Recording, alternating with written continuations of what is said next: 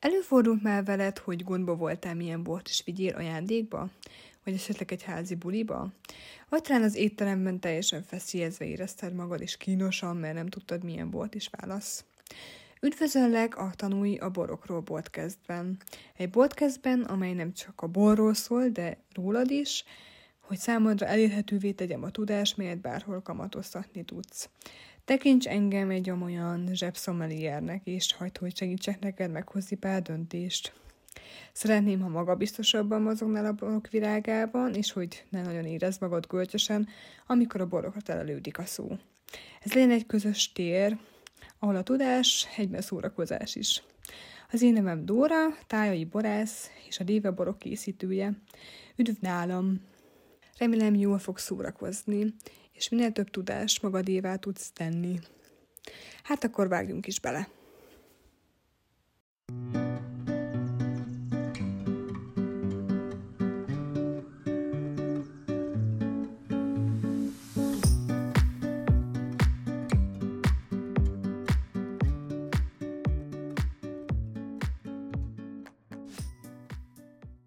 A mai epizódban a rozébor készítésről lesz szó. A 20. század közepéig nagyon sokan készítettek rozé, illetve stille jellegű borokat. Ez egész egyszerűen azért volt így, mert olyan vegyes ültetvények voltak, tehát egy sorban vagy egy ültetvényen belül voltak kék szőlőfajták, fehér szőlőfajták, és ezeket általában együtt születelték, együtt dolgozták fel, és emiatt lehetett az, hogy ilyen jellegű borok születtek sokáig. De igazából a mai világban is nagyon elterjedt a rozéboroknak a fogyasztása, a borkedvelők körében is nagyon népszerű, és őszinte leszek igazából, én nem is tudnám elképzelni a nyaramat egy jó hideg rozéfröccs nélkül, valószínűleg te is így vagy ezzel. Na de lássuk is azt, hogy hogyan készülnek a rozéborok. Számomra egyébként néha elképesztő és megdöbbentő és vicces, amikor az emberek azt hiszik, hogy a rozéborok úgy készülnek, hogy a fehér bort összeöntik a vörös borral, illetve ezt összeöntik. Nem, nem így készülnek, nem öntünk össze, és nem vegyítünk semmit.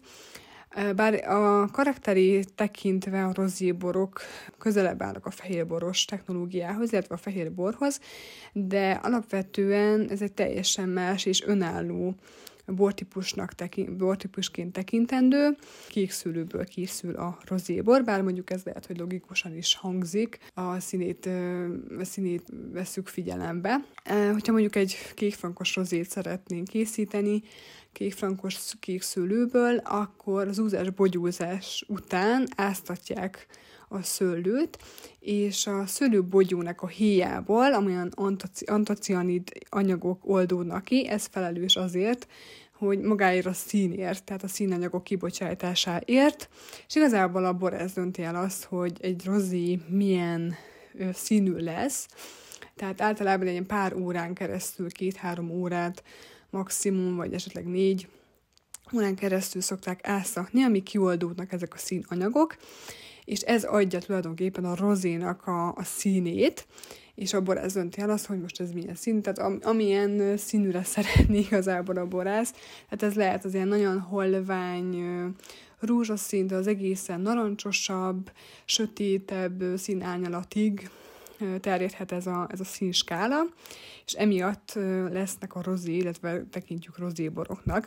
De nagyon fontos az, hogy, hogy a szőlőnek a híja az, ami annak a harmadik rétege, a szülőhéjának, a harmadik rétegéből oldódnak ki ezek az anyagok, és emiatt kapja a rozé ezt a színét. Egyre több rozé készül kifejezetten rozéhoz telepített, illetve művelt szőlőkhöz, és ezek enyhén túlterhelt szőlőtőkék, illetve ültetvények, amelyeket savra szüretelnek. Tehát nem az a lényeg, hogy túlérésben vagy, vagy teljes érettségben szüreteljenek, hanem pont, pont az, hogy hamarabb szüreteljenek, hogy több sava legyen, de kevesebb alkoholja.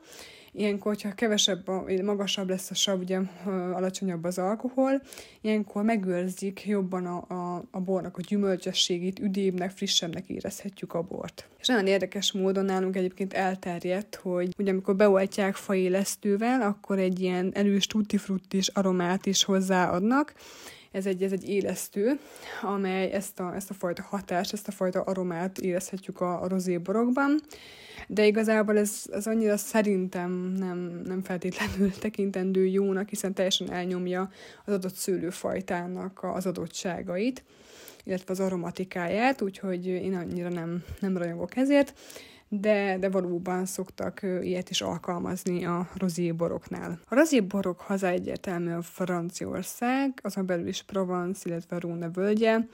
Az itt termesztett rozéborok jóval testesebbek, magasabb az alkoholjuk, viszont kevesebb savval rendelkeznek.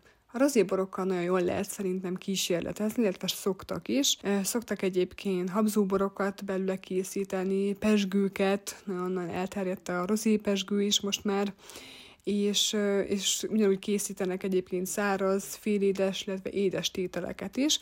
Ha mondjuk, lehet, hogy mondjuk nem Magyarországra gondolok per pillanat, hanem mondjuk a címfandel, amely Kaliforniában elterjedt, az kifejezetten egy édes, félédes típusú rozébor.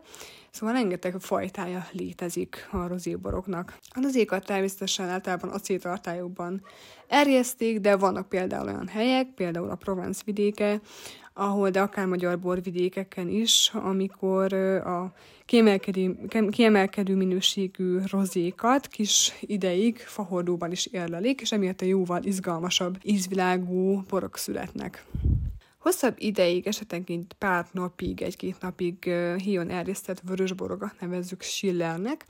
Ezeknek nem olyan elmélyült színük van, viszont ilyen pirosas színűek a Schillerek és viszonylag testesebbek is, illetve vannak köztük testesebbek.